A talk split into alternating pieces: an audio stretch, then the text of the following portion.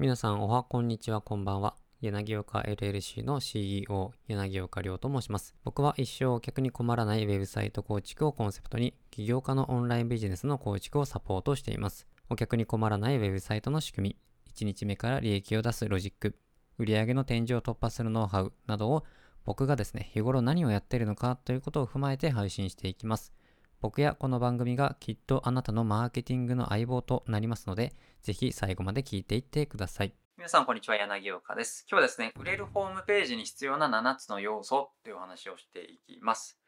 なぜこの話をするのかというと、先日ですね、ウェブのメディアからですね、インタビューがありまして、その撮影された理由がですね、もう売れるホームページがあったからだったり、ホームページをしっかり作り込むことによって、見る人によっては刺さるホームページに作ることができるんですよね。アクセスしてくれた人が、その後あなたに対してどういった行動をするのかっていうのが変わってきますので、まあ、ぜひですね、今ホームページ持っている方は、今日話す7つの要素が入っているのかっていうところですね。で、まだホームページ持っていない方であれば、今日話す7つの要素をですね、ぜひ今後作るときに、それを意識して作ることによってですね、まあ、僕と同じような効果が出るとは保証できませんけれども、刺さるホームページを作ることができますので、ぜひですね、今日の7つの要素を入れていってください。具体的に話していくんですけれども、まず1つ目ですね、選ばれる理由ですね。他社と何が違うのかっていうところですね。まあ、ユニークセリングプロポジション、USP、まあ、独自の強みっていう言い方もするんですけれども、なぜあなたの会社とかあなたのサービスを選ぶべきなのかっていうところですね。まこれを書いていくというところですね。2つ目としては特徴ですね。商品の特徴ですね。例えば、僕今これ一眼レフのカメラで撮っているんですけれども、このカメラだったら富士フィルム製で、富士フィルム独特の、えフィルムというかそういうものがあるんですよね。そういった他の商品にはない特徴をトップページにですね、配置していくというところになります。で3つ目がですね、料金ですね。サービスの金額ですね。実際に、えあなたの商品のサービスはいくらなのかっていうところですね。これですね、問い合わせしないと金額わかんないよみたいなホームページって結構あるんですけれども、まあ、それを見て、ま真似して作る方ってたくさんいるんですが、が実際あれって全然良くないんですよ。なぜかっていうと、値段もわからない相手に対してお金のなんだろう問い合わせとかそういうのってすごくしづらいじゃないですか。でどこかこう上のタブクリックしてって料金を探すっていうのも結構めんどくさいんですよね。なので最初に出たトップページに料金もしっかり載せておくというところでですね安心してお客さんがお問い合わせとか資料請求とかそっちまでですねするハードルが下がるのでぜひですねこの料金というのは必ずトップページに入れるようにしてください。4つ目ですねお客様の声ですね。これはすでに利用してくれたお客様の声をですね、これもトップページに配置していきましょう。あまり作り込んでしまうと、ちょっと嘘っぽくなってしまったりするんですよね。なので、まあ、文章とかだとこう自分でこう捏造というかいくらでも加工ができちゃうのでできれば文章よりはこう動画とかズームとかでですねこうインタビューした動画をまあ、あまり加工せずカット編集ぐらいにして、まあ、その動画をですね配置していったりするとあの真実っぽい感じのお客様の声の動画が撮れますのですでに利用してくれたお客さんがいるのであれば Zoom とかでそのインタビューさせてもらえませんかというふうに依頼をしてそのインタビューさせてもらった動画をトップページに配置していくという。トップページでお客さんの声がどれぐらいあるのかっていうのが、まあ、大体わかるように配置するっていうのがポイントですね。5つ目が申し込みの流れですね。申し込みする時の方法とか流れを書くのがいいですね。これもやっぱりお客さんとしては、ここで申し込みしたらどういう流れで進んでいくのかなっていうのが気になるわけなんですよね。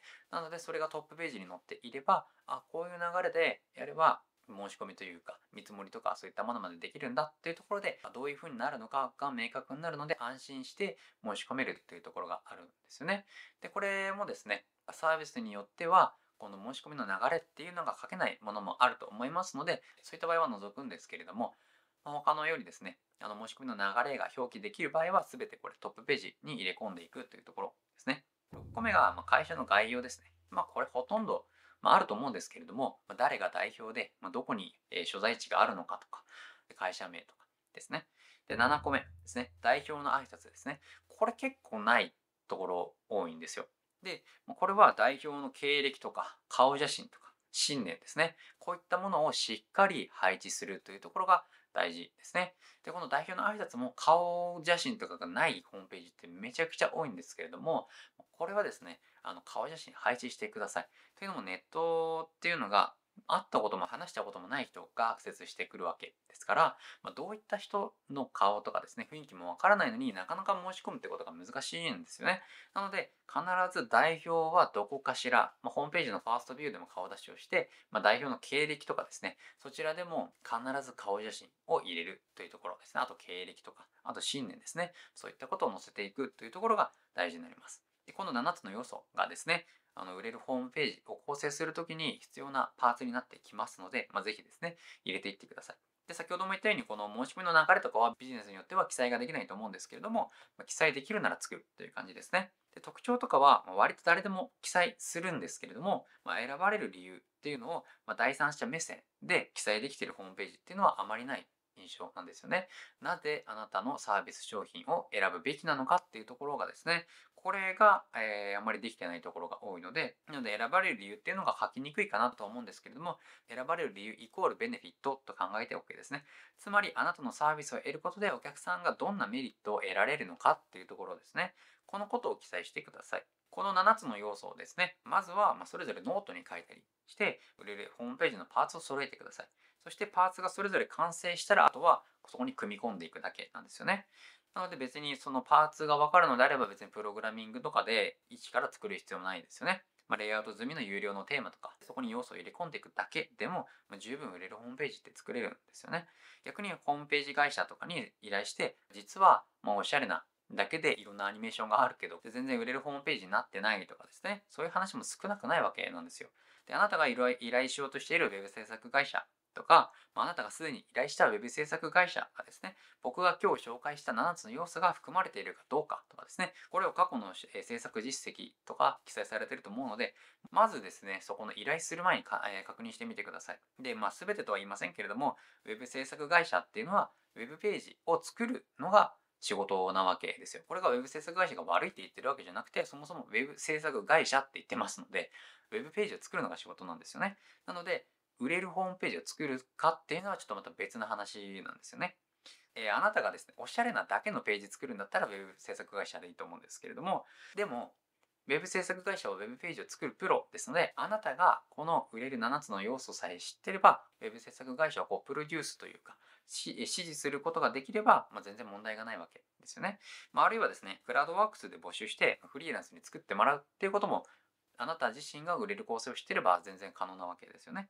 個人的には Web ページに200万とかかけるんだったら、ま有料のですね、2から3万円ぐらいのデザイン済みのワードプレスのテーマを買って、まそこに自分でこう要素を入れていくというか、もうめちゃくちゃ簡単に作れるんでね。まあ、それで作った方が個人的にはいいとは思うんですけれども、まあ、この辺は、まあ、それぞれの考え方、まあ、時間とかですね、もうそういう苦手なものをやらないとか、そういう考え方にもあるので、まあ、これは一つの案なんですけれども、ホームページを作るのにもですね、売れる要素さえ知っていれば、いろんな選択肢ができるので、まあ、ぜひあなたがですね、プロデューサーになるつもりで、これからもですね、いろんなノウハウを学んで、あなたが指揮を取って、実際に実行していってください。最後に忘れないでほしいのは、僕らは僕らが目標とすることまで、あとチャレンジ1回のところまで来ているということを忘れないでください。